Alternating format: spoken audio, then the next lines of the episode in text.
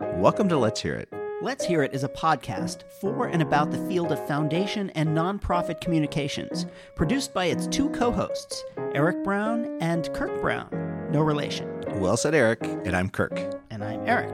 The podcast is sponsored by the Communications Network and the Lumina Foundation. We're talking to people about their work and what's happening in the field with the hopes of making this growing arena just a little bit more accessible to us all.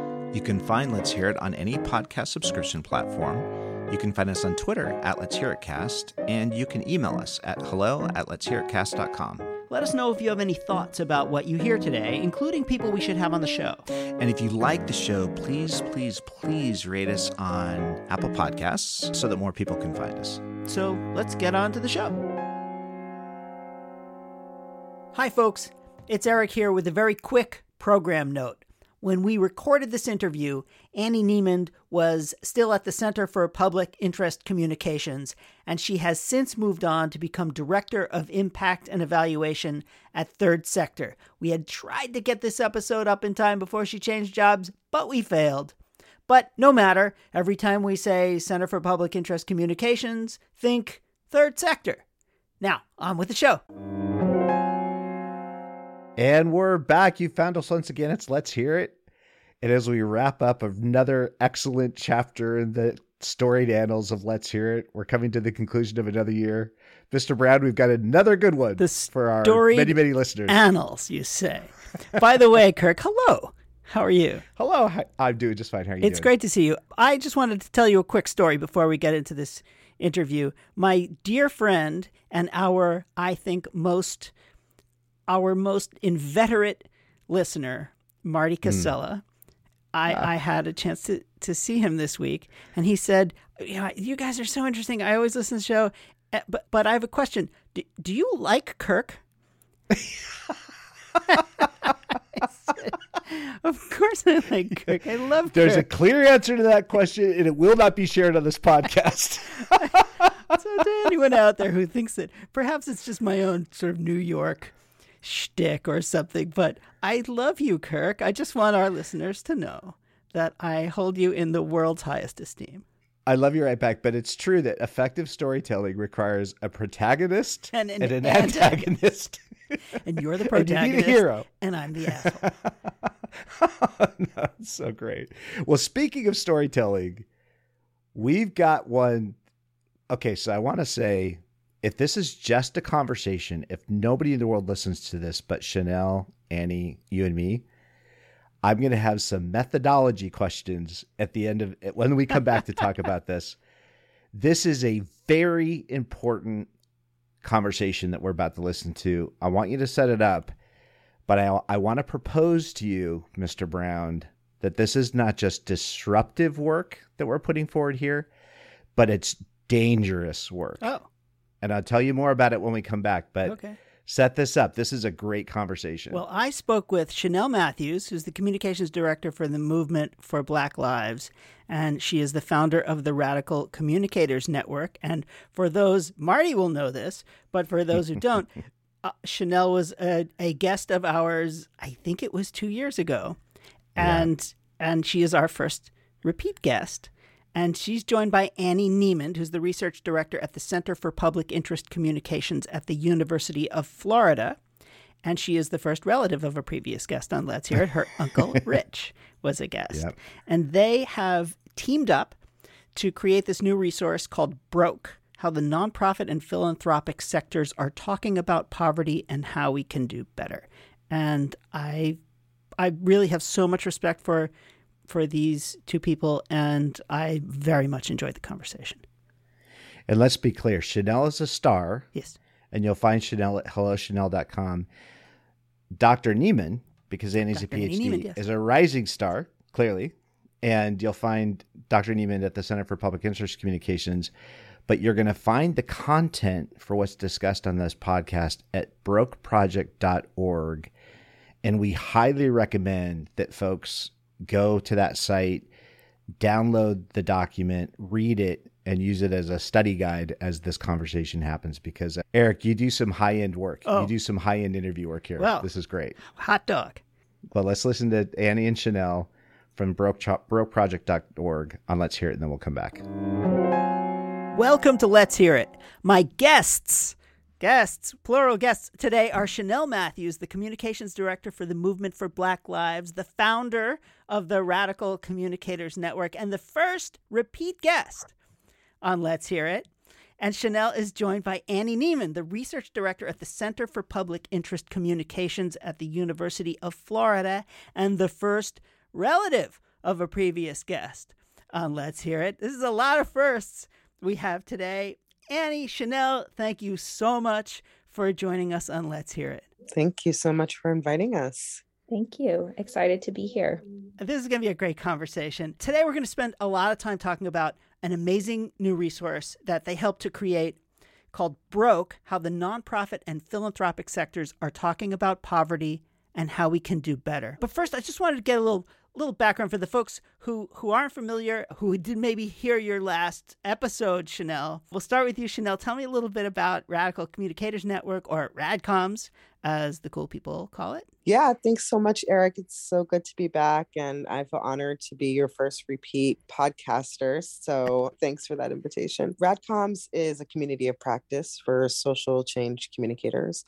We come from all different movements and backgrounds, and the network was created in part as a kind of repository for us to commiserate after the 2016 elections and to figure out what the role of the social justice, social movement, nonprofit communicator was to ensure that Trump didn't get reelected. And it's turned into so much more than that. We've grown exponentially. We have 5,000 members in every US state and 20 countries. We speak 45 languages. You know, we have folks who come from journalism, people who've come from philanthropy, some folks who still still work in philanthropy, digital strategists, strategic communications workers, you know, people who work on narrative and narrative theory, messaging research like the work Annie does, and so much more. And we hosted the Narrative Power Summit this year with Reframe, which was really incredible and brought together 500 social movement communications workers to talk about you know, 2024 and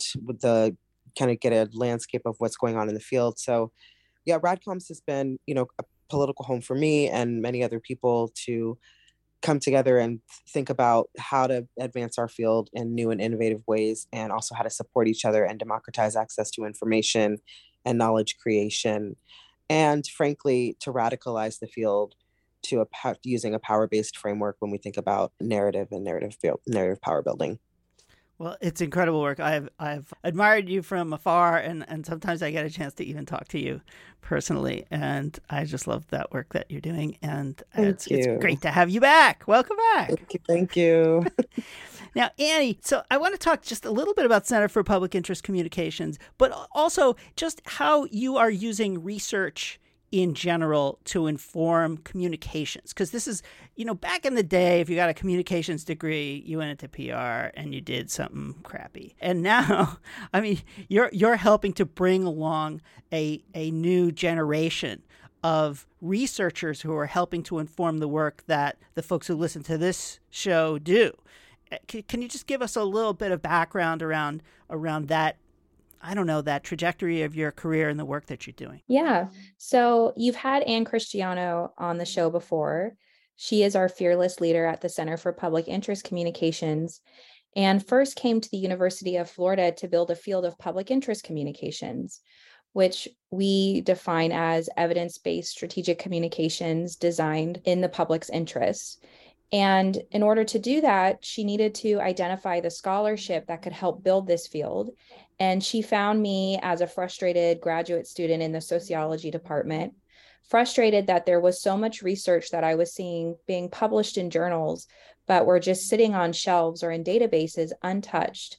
And I was frustrated because I saw how this research could actually be applied to solve problems, but there was nobody doing that translational work. And so my uncle Rich Neimand, who is the person I'm related to that you talked to before, know, knew Ann Christiano and connected us. And um, the rest is history. We started working together, identifying that research, bringing it to the Frank Gathering, which is a conference that happens every February in Gainesville, which Shanelle will be speaking at this coming February. So buy your tickets if you haven't bought your tickets yet. I will be there uh, with bells on. Yay! That's great. And then we started writing about this research. So you may have seen our work in the Stanford Social Innovation Review. We had the article Stop Raising Awareness already, and then the follow up article, The Science of What Makes People Care. And then we've published a bunch since. But from those articles, we had organizations that started to reach out to us and say, Can you help us solve this really hard problem? We want to know what the research tells us we should do. So we started doing that and we did it so much that we were able to fund our own center. We're a self funded center for public interest communications at the University of Florida. And we work with partners all over the world to look at what science tells us about how to design for social change. And we translate that into strategies that are then applied across the world by organizations as small as grassroots community foundations to big intergovernmental organizations. And Shanelle and I finally got to work together. I've been such a fan of Shanelle forever because there was a call from the Gates Foundation to apply for this grant and so the Center for Public Interest Communications and the Radical Communicators came together and put together a proposal for this grant to apply the science of storytelling to this big challenge of how do we change the narrative on poverty and yada yada yada here we are so this is like a marriage for me anyway in my own mind it's a marriage made in heaven because we don't do the kind of research that I think we need to do. I mean, I often ask people, we like, what makes you think mm-hmm. that the thing you think is true? Mm-hmm. And they go, because I think it's true. Like, but yeah, but what makes you think that? Why do you think that? And they often don't have an answer. They don't have anything to fall back on. And and it feels to me like what you do, Annie, is is provide a really important set of checks against assumptions. And Shanelle, what you what you bring to this and what radical communicators brings to this is you know like a real interest in moving in, in moving us towards a more just society and and if you take these things together you, can make you can make a lot of change i think and you can help actually educate a lot of communicators about about not just how to do what you need to do but but what this all means. And Shanelle, can you talk a little bit about how you basically made meaning out of talking around uh, about poverty, about how to advance narratives that are productive, that can make a difference, and that properly tell the story about poverty in America? Yeah, I mean, it's been such an honor to work with Annie because I really value what she brings to these kind of political projects in terms of her research background, not just because she's a researcher, but also because she studies research methods that are rooted in feminism and that bring an intersectional lens to how we do this kind of work. I, I think it's fair to say that a lot of movement workers are incredulous of the academy because the research methods are rooted in supremacist ideologies or they're not examined by the researchers in ways that are thorough and don't lead to like you know unnecessary bias in the output of the work. So it's just really nice to be able to work with people who understand how important that is when we first took this project on i'll say like it's fun it's not like n- typical for organizations to say like we're going to actually create more work for ourselves by collaborating on a grant. That was like one of the the first kind of conversations we had was the importance of doing this from both a scientific standpoint and a power building standpoint when it comes to the this communications. Um the kind of backgrounds that we come from and so that was a, that was like something that felt important to both of us both the organizations and and something that I really value in terms of the collaboration and the innovation around wanting to do it together, but also wanting to combine these two frameworks for how we do communications work in a way that we thought would advance the work and make it better. And we were right. It was experiment and we were right. It, it's excellent. So I mean, part of the the initial process behind that was for us to do some ed- political education for each other. So for the Radcoms team to understand what the science of storytelling is and how the center develops that kind of work, and for the center to understand what narrative power is and how a fr- narrative power framework would fit into this. And so to get to your question, Eric, one of the kind of analyses that we had was like what is the root of this narrative challenge people have around talking about poverty and wealth who benefits from the existing the status quo narratives on wealth and poverty and just and actually just to say like we added the wealth part to it. This the grant was really about narratives about poverty and we felt in the beginning of this when we were talking about how the framework for how we wanted to come at the work was that it was important for us to also talk about wealth because they're two sides of the same they're of the same coin and that it would be an incomplete story to talk about poverty without also talking about wealth. So um, and then the other kind of line of inquiry that we had was really about why the philanthropic and nonprofit sectors were so important for us to, to focus on. And I mean, part of it is as social change makers and people who are being funded with the leftovers really of capitalism, the capitalist project, we uh, have a responsibility to be good stewards of the messages that were proliferating. And we wanted to know how folks were doing it so that we could you know ensure the efficacy of our organizing efforts or of our communications efforts. And and so that was also you know an interesting kind of conversation that we had to have in the beginning with ourselves about who our our ideal demographic was going to be that we would be researching. We did some analysis some you know narrative analysis about the history of narratives on poverty and wealth. There's a timeline on the broke website. You can find it brokeproject.org that looks at all the way back to like you know 1300 bc about how we talk about narratives of poverty and wealth and kind of comes up to the present and that gave us some ideas of how people understand poor people and understand people's place in the world. And then I'll let Annie speak a little bit more to the research and how we got there. We had two questions Question one What kinds of stories are the nonprofit and philanthropic sector telling about poverty and wealth?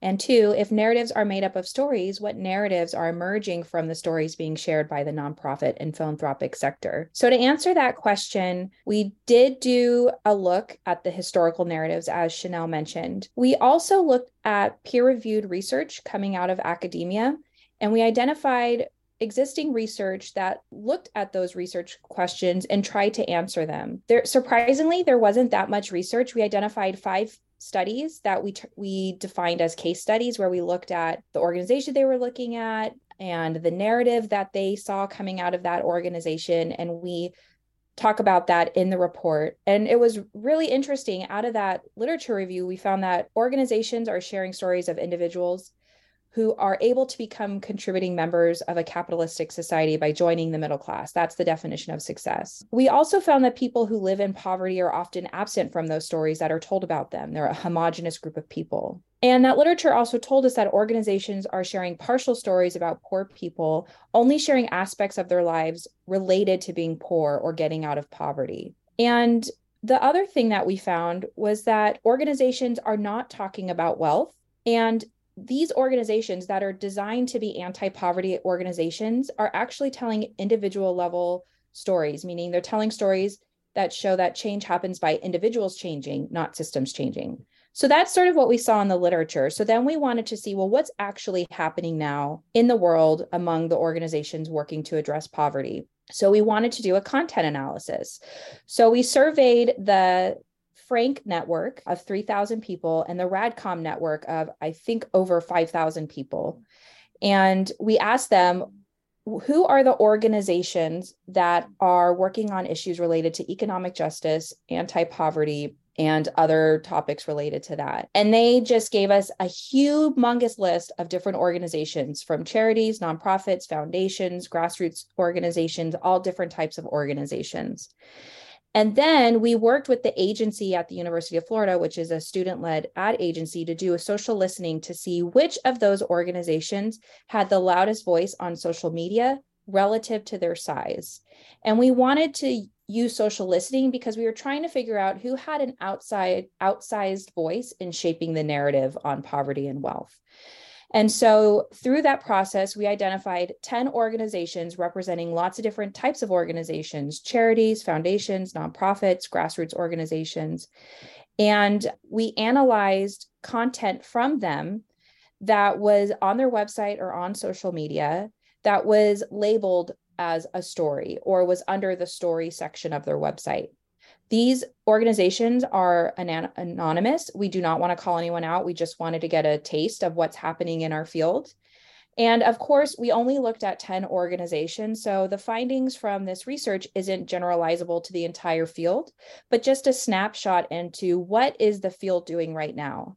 But as our team has had a chance to share this at a number of different conferences over the past year, We've heard from practitioners who've been in the field for decades to people who are new in their field and, and observing the norms of the sector that what we found in the research is what they're seeing day to day. So that was a really good reinforcement of our findings from that research. So after the break, we're going to get dig into what you found and how we can learn how to actually transform how this narrative is, is being presented. And including some some pretty i would say provocative well definitely provocative findings about many of the organizations that you looked at. So there's the teaser for folks to stay with us after this very short break. We'll be back with shanelle matthews and annie neimand you're listening to Let's Hear It, a podcast about foundation and nonprofit communications hosted by Kirk Brown and Eric Brown.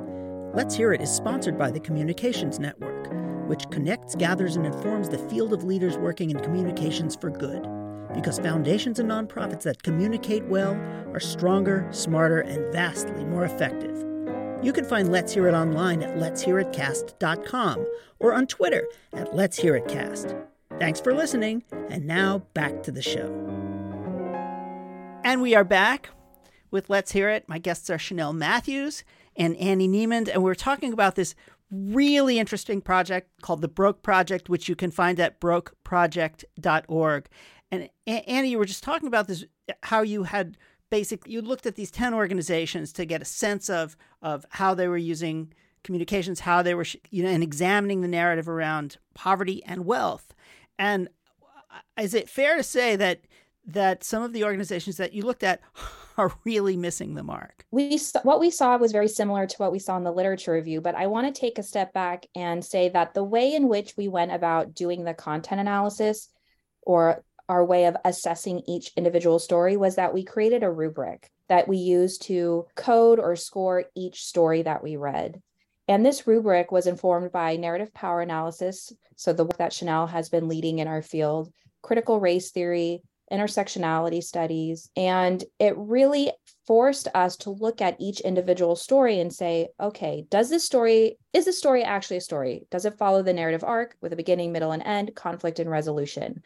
Does it tell the story of, of structural conditions that are shaping the outcome of people's lived, lived experiences? Does it feature characters with agency and power? Does it show characters as multidimensional, nuanced, and more than just their experience with poverty? Who is the hero in the story? Who is the villain in the story? Does the story acknowledge the role of racism, capitalism, and the and white supremacy in shaping the conditions that we find ourselves in today? So we use this rubric. It's on rubric. It's on the website. So I encourage you to download it and use it as your own checklist to go through the stories. And we found some some really interesting findings. Again, this is based off our analysis of 10 organizations. So it's not generalizable, but we have heard again that this is what people in the field are seeing. So, what we saw was that 75% of organizations are not actually telling stories with a beginning, middle, and end, conflict and resolution, characters, and setting. That's really surprising because, as a field, as a sector, we've said, okay, storytelling is the most powerful tool we have for driving change. And we know that in the research. Stories capture our attention. We're more likely to be transported into stories and feel empathy for characters. And when that happens, that can change how we think about issues. Yet these organizations are not actually gaining any of those cognitive benefits of storytelling because they're not telling actual stories that transport people into the world of the characters. We also saw that 40% of stories represented poor people as a homogenous group of people. 41% of stories framed poor people as being in need of saving. And that was often because the organization was the hero in the story, and the stories were told to justify their work as an organization, often because these stories are for donors. We also saw that 70% of the stories featured organizations with power, and less than half of the stories included characters as having power. And 31% of the stories included references to systems of oppression, but they actually didn't say anything about race or racism. And if we're taking an anti racist lens to this work, it requires us to acknowledge the role of racism in shaping everything and addressing racism in every fabric of our society in order to eradicate it. And again, this was based on 27 pieces of content across 10 organizations, but it's a really interesting slice of the pie for us to think about what we're doing as a sector telling stories about poverty. Right. And these are folks, in theory, they ought to know better. It feels pretty sobering to me. But there's also, there were some bright spots. Maybe I'll, I'll, I'll ask Shanelle to talk about some of the, some of the good news. Can you, can you talk about some of the organizations that you feel are, are, are getting it? I don't know if you want to say getting it right, but, but are using, are helping to shape a constructive, powerful narrative to that that can build power around around poverty and wealth. And some of the organizations and, and why you think they're they're doing it well. Yeah i mean i yeah to your point just now about folks who ought to know better you know the the people working in nonprofits and and social movements really are a microcosm of the broader population. You know, we come from different class backgrounds. We've internalized a lot of these narratives that we're seeing play out. And that's part of the reason that they're playing out in our work is that they're, you know, when you go through public education, it's not engineered to create people who are going to rail against the status quo of class and power. So, first, we don't necessarily have like there's not a primer when you come into nonprofit or social movement work that you would have gotten outside of you know perhaps like some education in college but like a lot of people aren't going through formal organizing school or anything like that. So there's you know i think there's also it's a reflection of just how human we are inside of these nonprofit and, and you know institutions that are working to you know delegitimize some of these larger narratives about poor people and um, and individual responsibility and you know not taking not taking systems seriously systems approach seriously. And so i mean there's a yeah there's a challenge that we're all facing i think with reckoning with our own ability to understand our current economic and political conditions in relationship to the work that we're putting out into the world but yes, yeah, so we saw we you know we partnered with organizations from the beginning who we were doing a good job of having you know kind of a radical lens and approach at looking at class and also and wealth and poverty.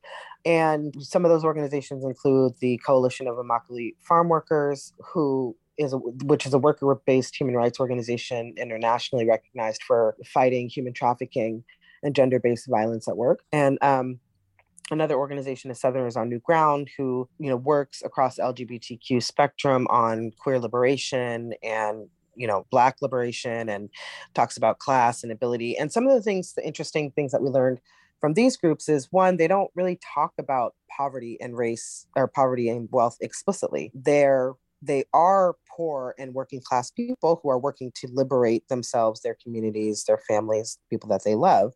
And so, you know, tend to be actively doing the organizing work as opposed to having conversations about, uh, you know, the narratives about poverty and wealth. They don't even, when we interviewed them, they were, you know, kind of saying they don't even really use the term poverty when they talk about their work they or their people and so we found that to be really interesting. Some other organizations that we worked with were is Migrant Justice, which works to build the capacity and power of the farm worker community, and the Action, Action Center on Race and the Economy, which is a campaign hub for organizations working at the intersection of racial justice and Wall Street accountability. And so all of these kind of organizations took a racial justice and class-based approach to thinking about not just narratives, but like organizing and their their kind of mission is really rooted in thinking about people first. And so a lot of the conversations that they're having are grounded in people's everyday experiences and they're able to then articulate how these systems of these class-based systems are impacting the folks in their communities. And that's kind of storytelling that Annie talks about in her research, which, you know, really is like helping us understand systems through the experiences of everyday people. All right, so there's there's one passage in the report that took me a little bit by surprise, and maybe I read it wrong, but maybe I didn't. You're right. women's empowerment is a perversion of feminism and an individualist solution to gender oppression that does nothing to change structural notions of patriarchy and sexism. Which so I I don't know how to read that, but I would love to better understand what what you mean by that. So part of you know what we were getting to in that is trying to explain the ways in which a neoliberal approach to economic justice fails. So, what we were referencing in that reference is one of these kind of multi level marketing schemes that, you know, tells you know when when in this instance uh, stay at home mothers that they have a role to play in the household by earning money and they can do that while also being stay at home moms by in, engaging in this kind of pyramid scheme. And they use the language of feminism to ensnare these women who are really have been socialized to believe that their being a mother or be a staying at home mother is insufficient in the labor market, that they need to also be earning or contributing to the household income in other ways. And so they're excited to be part of this kind of community of belonging that encourages them to you know hustle to make extra money. And really at the end of the day these things ultimately only make the people at the top very rich and it's very hard to actually earn any income. But the kind of perversion of the fem- feminism there is that they're using the language of power that you get to you know be empowered and you know take care of your family in this way while also devaluing the actual labor they're doing as women or caretakers for their children. And we see you know so it's it's we've got to be careful about the ways in which that kind of neoliberal approach to thinking about economic justice does a disservice to more radical feminist approaches to you know ensuring class and gender equity and parity. And it's easy for us to kind of fall into those traps because the narrative around you know capitalist capitalism capitalistic narratives are so strong and you know we all we do want to contribute. We want to feel like we're you know being part of the family kind of fabric of what we bring into our into our homes however that looks but you know we don't want to be scammed into believing that we're participating in something that we're not now I get it. Okay. And this also feels to me like it really does align with this notion of the individual empowerment in any way that the people, if you work hard and play by the rules and pull yourself up by your bootstraps, then you can achieve something in the face of a system that doesn't want people living in poverty to achieve. And if, if, if I understand that correctly, there's a lot of alignment in that, that we are really looking about looking at a system that in which individuals have done things to hurt others to maintain their own sense of supremacy.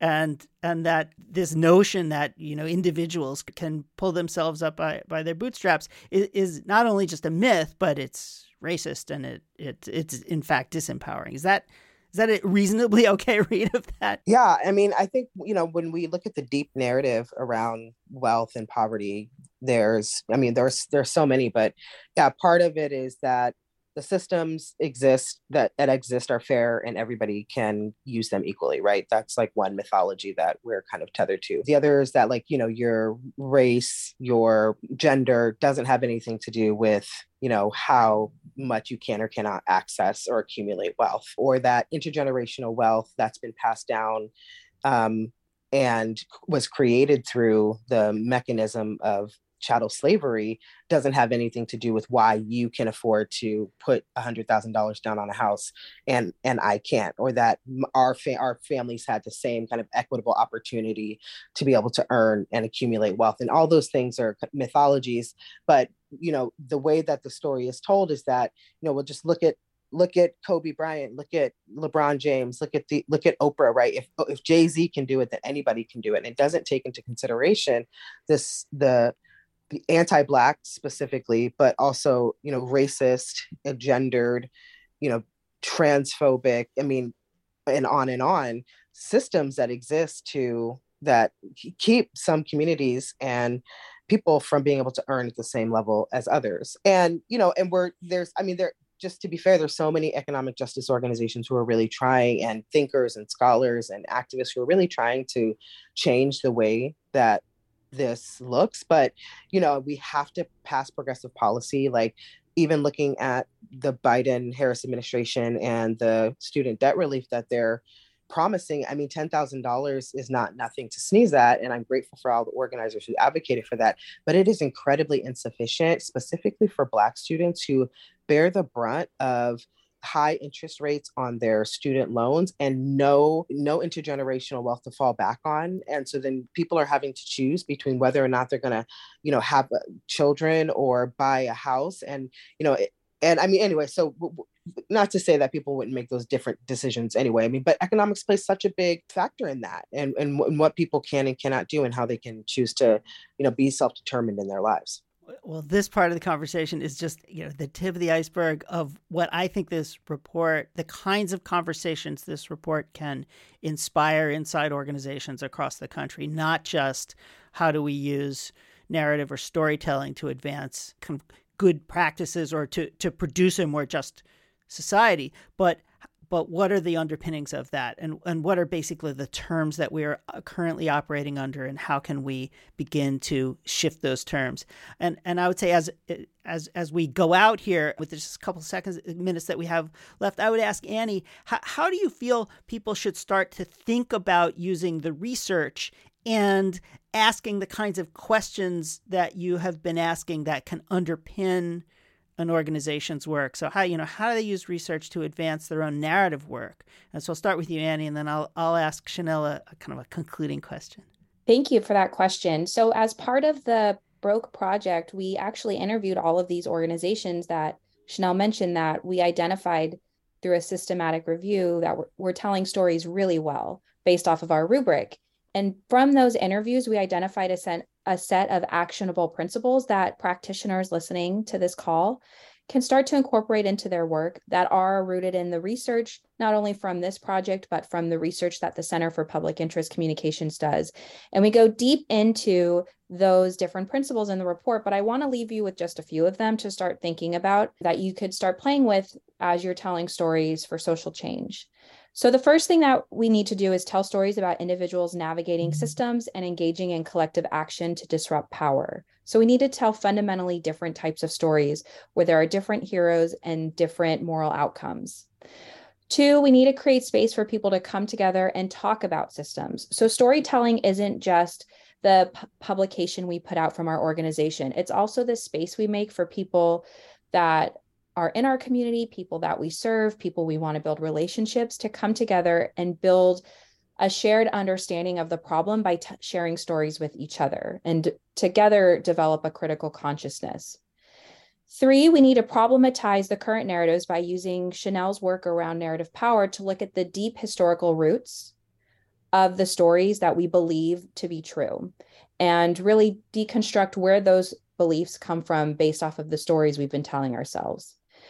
Four, we need to use justice frames in our stories. So when you're telling stories, the definition of the problem and the definition of the solution should be injustice and justice. And that way, we're all moving toward the same world where people can live lives with dignity, love, belonging, and have access to all the things they need to thrive. Five, we need to build the capacity of communities to share their stories because we, when we hear from people with lived experience in ways that they feel comfortable sharing, that's the most powerful type of story. We need to use visual images and language to engage people. We know that that's the most powerful way that we can connect to the memory, to the, the way that people interpret information through visual and images is the best way for us to change how they think about issues. Seven, we need to be intentional with the language we use. So actually go to the communities and ask how they like how they like to refer to the issues that they experience and use their language. And if lastly, we need to amplify stories ethically.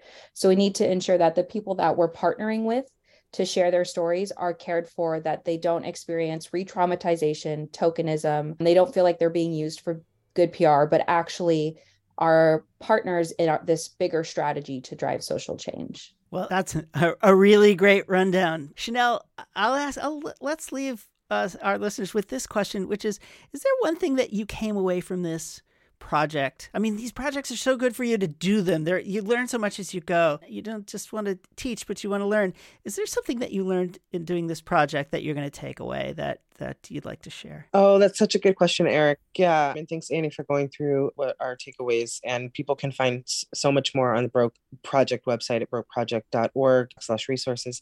But yeah, I mean, you know, I think there's there's this kind of concept around prefigurative politics, which is you know the idea that you need to behave in the ways that you want to you know see the world exist in.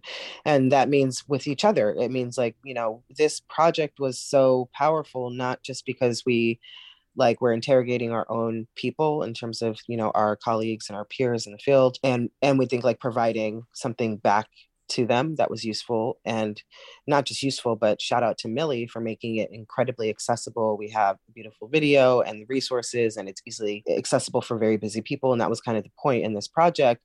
Like we we went back to the drawing board a few times about how to approach it. We you know treated each other well. We supported each other. We went through this. We built this project out through the pandemic. You know we started it in 2019 and had to like be graceful with each other and how we were working around it. I had a, a, a medical procedure, I had an abortion during this project, and the team really supported me and you know taking care of myself there's you know there was so much and we grew together i mean annie and i like love working with each other we you know have just such an affinity for each other and our you know we fangirl off before i even started working with her i shared all of her stanford social innovation reviews article i teach them in my class you know and so when you get to work with people that you respect and you teach each other your frameworks you come we come from different disciplines right? Like i'm i'm rooted in a narrative power framework and he's rooted in the science of storytelling we boom we bring that together.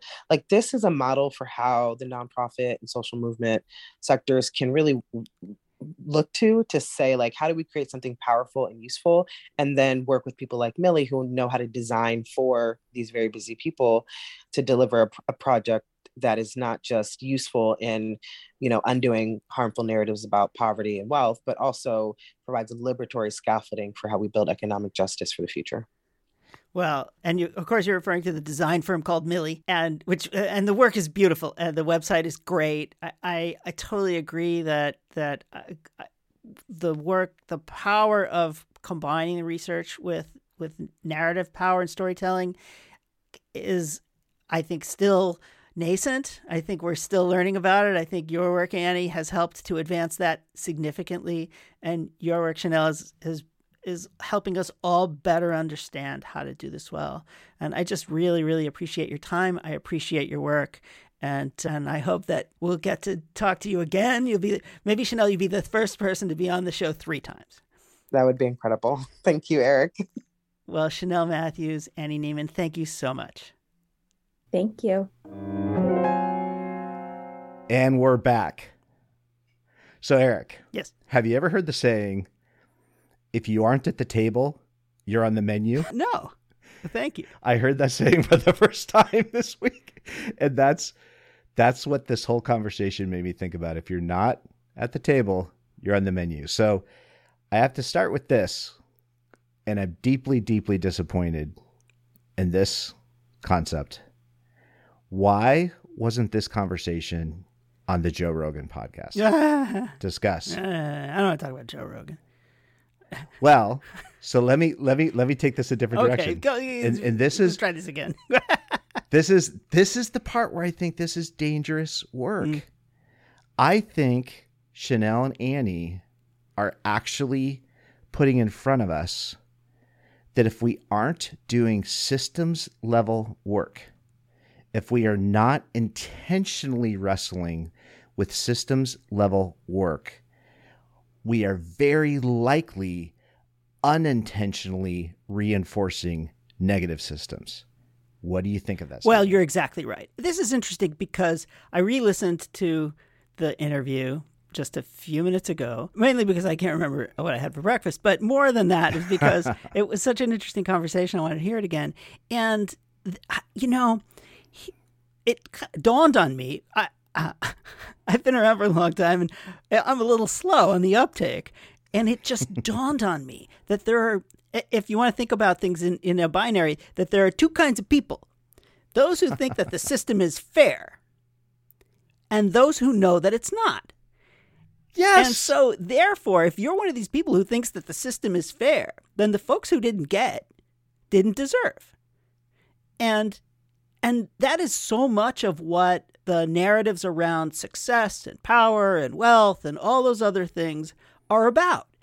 And nonprofit organizations, uh, as you alluded to just now, are inadvertently, let's just kind of be charitable and say they're inadvertently perpetuating this notion that the system is fair by promoting people who are raising themselves up by their bootstraps or who are being saved by nonprofits or foundations that they are th- that that otherwise they'd they'd be okay. But because the system's fair otherwise they would not be okay because the system is fair so therefore they need saving or they need helping.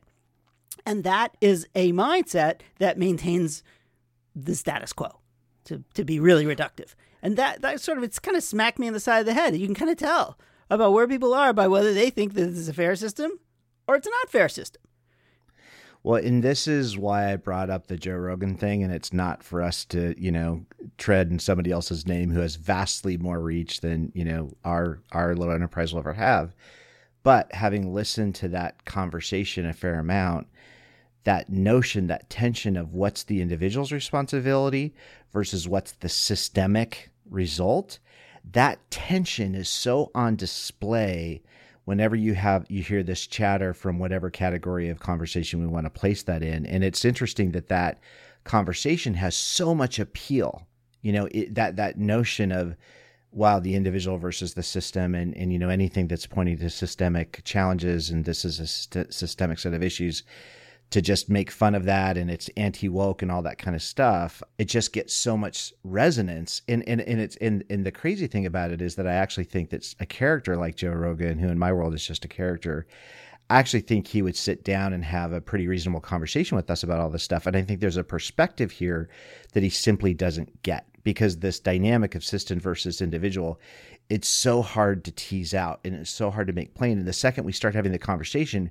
we get into all the whataboutism, right? And everyone has an anecdote and everybody has a person and it's personalized and it's individualized. And all of a sudden you're off to the races and you're and you're leaving this systemic critique that that I think that Shanelle and Annie are really putting forward. And this is the part where I say it's not only disruptive, but it's dangerous because I think that Shanelle and Annie are really saying, at least that's what I heard them say, and, and correct me if you think this is wrong, but if we are not framing our work in what is just versus unjust, and if we are not challenging the core of some pretty important concepts, I don't know, capitalism, you know, white supremacism, you know, like if we're not explicitly adopting an anti-racist approach, we're actually reinforcing racism yeah. in a way, even even though we're not trying to be racist. And, and I don't know, I thought it was really profoundly challenging and also incredibly important to be challenged on those grounds. Yeah, I, I totally agree with you. And the real issue here is that, again, they did a, a survey of nonprofit organizations and their communications and how they're using them. And aside from the fact that they say that the people who think that they're telling stories usually aren't actually telling even just they're not telling stories of any kind and then many of the stories that they're telling are reinforcing these these concepts that are damaging mm-hmm. it, that's a problem and mm-hmm. that and within the sound of our voices are people working at organizations that are like i say probably unintentionally so almost certainly unintentionally perpetuating a system that maintains this state of being and that has to stop.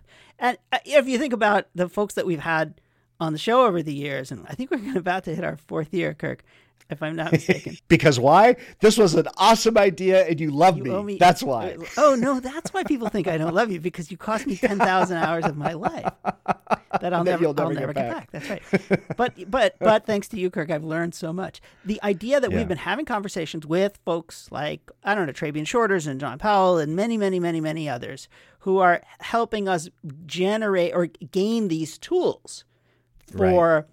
shifting the narrative for acknowledging that our the the playing field isn't flat or whatever metaf- metaphor you want to use, and and I, I do think that you just have to ask yourself the question before you do any communication is my communication predicated on a system that is that i believe is fair or a Yeah. system that i believe is unfair and then Yeah. obviously you take it further is which is why is this system unfair and this Yeah. and as we've just we've discussed. We've discussed a lot. The system is racist. The system is based on history that is revisionist. It's it's and so on and so on. It's based on slavery. It's based on many of the, this understanding that the other the outsider is is to be hated or to be as as Trabian would say f- you know feared and destroyed. Those are those are the things we have to you know, have to really look in the mirror and ask yourself do, is do I believe that the system is fair or not and because if you think that the system is fair, then anybody who fails inside that system deserves it. If you, if you really want to just string out that logic, and that's, I, I don't believe that. That's my take. Well, it's interest. Well, it's interesting too having this conversation about what's systemic, what's about the individual. It's interesting then to look at these two folks that are such drivers in this project. You've got Shanelle, you've got Annie. Shanelle coming from Radcom, Annie coming from com, coming from the Center for Public Interest Communication. Shanelle, total rock star. You know, power based frameworks for how we think about narrative. Annie, evidence based strategic communications designed in the public interest. I fell in love with that sentence. Yeah. Evidence based strategic communications. Oh my goodness, like that's a that's a game changer. But it's so clear that the individuals involved in this project are a key ingredient in its success. Yes. And just hearing the two Yeah, of them talk yeah, about it, and I was thinking about this like the Gates Foundation puts this thing out, they submit a grant, and I don't know if that was an explicit part of the grant making work, but the notion that Radcom and the Center for Public Interest Communications would come together, they would marry these very different skill sets to create this kind of a framework for assessing the landscape. I, I feel like of all the things that are in this project, that piece of it should be called out because it's actually really cool. And it's also very, very difficult to have organizations collaborate that way. Not to mention that this work happened during the period that COVID was rolling out. Well, too. I, I was would so say cool. I, I really want to send a, a, an extra super duper shout out to Annie and and the work that they're doing in, in, at Florida, which is that Mm. th- they are creating a new discipline around research and, and public interest communications that Yes. exist. And we had Yes. I mean, we had Ann Christiano on, who's the, the director of the center, a while back as well. And, but they're creating a discipline that didn't exist, but it needs to exist, and it needs to exist in lots and lots of places. Every organization that wants to do a, an analysis of their own communications or their field, or something, they can't all call Annie. She's busy. We we we have to distribute this. Right. I mean, we, we need to have a thousand of these centers around around the country, and that academia has to better understand how to use research to aid public interest communications because I mean so much of our economy is based on it on on nonprofit communications. So much of how we exist as as a, a society is centered around these kinds of relationships that are outside the strict business way. But eh, anyway we're we are not there yet. But I also would say to anybody who is about to embark on any old communications thing is what are your assumptions and what makes you so sure? And and that's what Annie is there to attempt to address or to apply some kind of analytic discipline to. But you have to be able to say what you, why you think the thing is that you think with some confidence other than like yeah because I think so.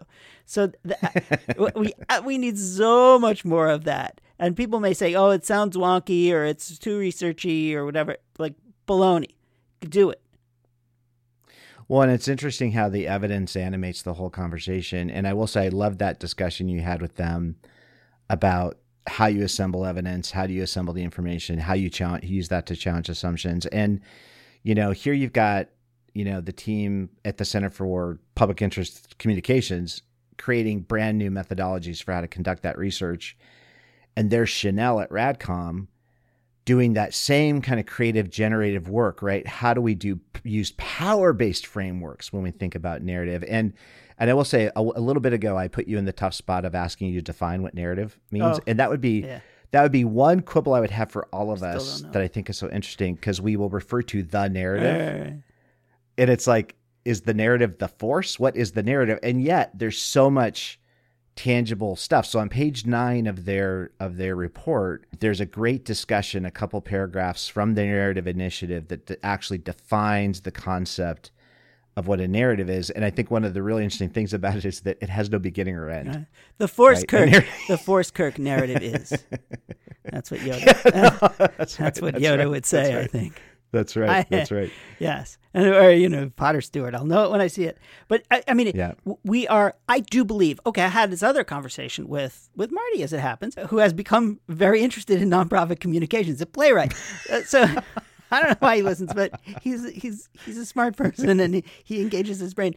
But the, It's fun to hear you hold me over the fire. Literally, it's fun to just you know watch me burn to a crisp. but the I he, this the work that John Powell and Trabian and mm. others are doing are beginning are not just beginning they are I believe working their way into the narrative bloodstream. Because he was talking about an mm. organization that he was engaged with and they were talking about belonging. And I mean I mm. really do believe that that is the result of nonprofit communicators shaping a narrative around what does it mean to be a part of something in a, in an equitable way and and to have this mm-hmm. sense of belonging not just having been included and and that mm-hmm. that way of thinking makes me think that there is such thing as narrative shift and that is happening mm-hmm. and it can be intentional but it also has to be nor- we have to feed and water it. And well that's what we're doing here. But it's it's what organizations across the country are attempting to do and i think they're they're getting there. But as annie's research reveals there's still a long way to go. And and as Well- as Shanelle has and and then of course Shanelle was able to show us areas in which organizations are succeeding without even talking about poverty, for example, but they're pres Right. they're presenting a reality about what a world that is equitable, that understands how these systems need to change and what people are Yeah. doing to to engage that. That she's presenting us with this this alternative opportunity, and so there, you get these two sides of a coin or whatever you want to call it working together. And I think it's really, really, really cool. Well, and it's even, you know, let's dip into how the project evolves, right? Because so these two organizations come to Gates to get funding to do this work. Where do they start their research against their research questions? They look all the way back to 1300 BC. you know? I also think it's great how. And you know, the right websites were really crappy back then. yeah, no, I know. had to do It's just really digging. yeah, you have to go really into the Wayback Machine Oh, yeah. all that stuff. A lot of it's been taken down. You can't even find That's a it anymore. point. But but you know, so they also go to Gates and say we actually are not just going to analyze poverty, but we need to analyze wealth. So even there, we have to start, you know, reframing our understanding of what are the topics that we're wrestling with, and they have these very, these two very clear research questions they they start evaluating. Now, this is the methodology piece, and so the only people that are listening now are Andy and Shanelle, right? No, there are so many So the- smart methodology people out there. They've just been unrequited. there you go. So the one out. thing, and I and I looked for this in the report, but the one thing that I was missing in the analysis that I think would be telling, because I think that the point that they've made and the evidence they've accumulated is doing its job. It's surfacing this key notion of are we telling stories? What a surprise most people aren't.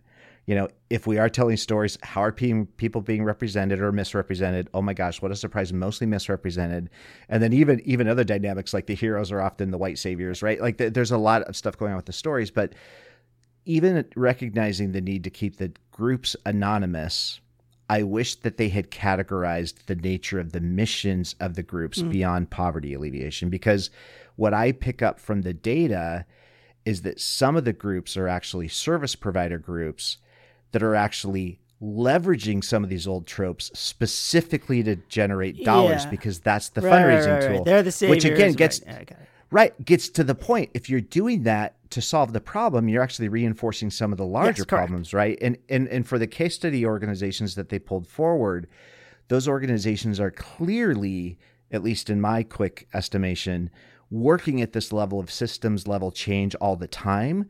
So they're leaning into systems level narratives all the time. And I think to a certain extent, that's a little bit of the bridging that needs to be done here, you know, for all of us is how do you, regardless of your mission, because again, I was thinking like, is one of the taglines from this report, your mission has to be the system. Hmm. You know, your mission can't be we're a food bank serving this community. If we're not actually, whatever our intervention is, if we're not pulling forward some of these systemic considerations, and again, the part of this that's very, I'm going to say, keep saying dangerous. There is a critique of capitalism woven into this and how it interlaces with these very systemic issues around race and equity and all of that that is putting on the table to be examined and I think it's really it's a call I would say for all of these organizations, foundations, nonprofits, from the trustee level all the way through the staff level, to have that conversation and to be part of it at a deeper level. That's what I think is in this report. But what do you think about what I'm saying? No, like, are, are, you with yeah, me? Yeah, I'm totally with you on this. It's again, I would say to these organizations, if uh, particularly foundations, because a lot of our listeners are from foundations, and I used to work at a foundation. If you're putting your foundation at the center of the story, mm. don't do that. Mm. you know, don't do that because th- because then the the the money and the savior comes in and solves the problem, and that's mm-hmm. not what we need. And I yeah. and and that's like an easy. Don't do that. Yeah. And and it is hard. I I mean I understand that large foundations don't want to necessarily say that the system that allowed us to get so rich and to do the things that we do is corrupt and racist and needs to be torn down. That's a hard thing to say, you know, to your board. Yeah, but yeah. we all, at the same time, we have to figure out ways to make it right, to right size the, right. the assumption about whether the system is fair or the system is not fair. And if the system is right. not fair, you have to fix it and make it fair. And and that's harder work for sure than to hand yeah. out turkeys on Thanksgiving. Well, and, and, and in some respects, it's hard to even sort out where you belong in right. that work and all of us and, and and I'm using the word dangerous intentionally from that standpoint that this work is intentionally trying to cause that system and put it in danger because it's trying to remove this broken system and, and replace it with something else. And so as we leave, I think that this articulation of myths that came out, because this is what's implicit in all right. of this, you know, the myth systems are fair and people can access them equally. That's a myth. Right. Correct. Right race and gender and other considerations don't factor into whether or not you can access the benefits of the system. Right. That's a myth. That's right? not true. Intergenerational yeah. wealth right.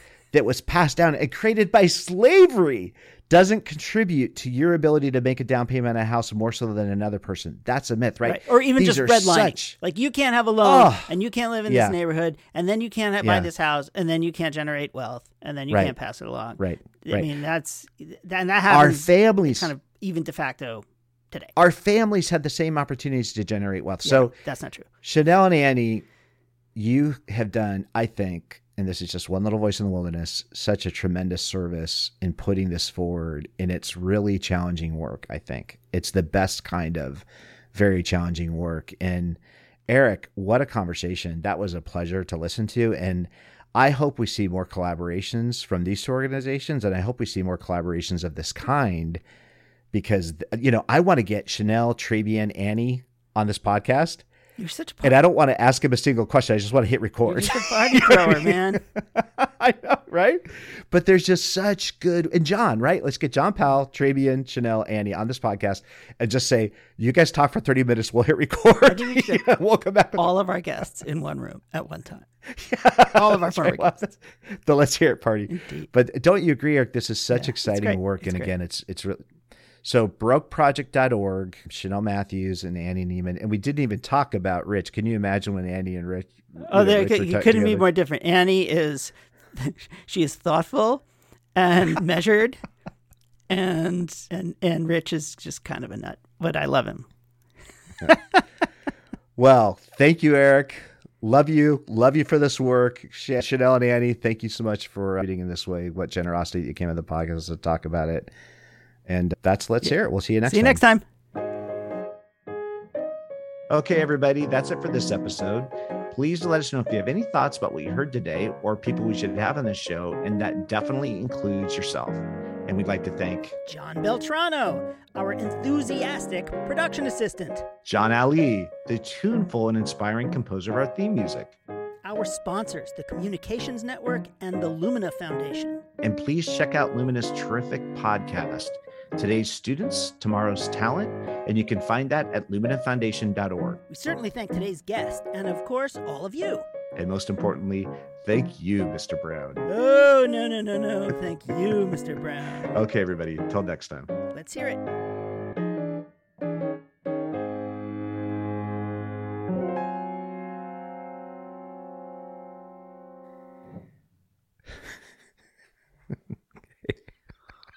Ready when you are. okay. This is okay. You're just so frustrated. You're so prepared. You're just like, I'm working with an amateur. I can't believe how far, Can't work like this. how far I've fallen. I was on broadcast television. That's right. I was on a network. And now I'm with the dork in my dining room who can't stop laughing. Okay, here we go. Great.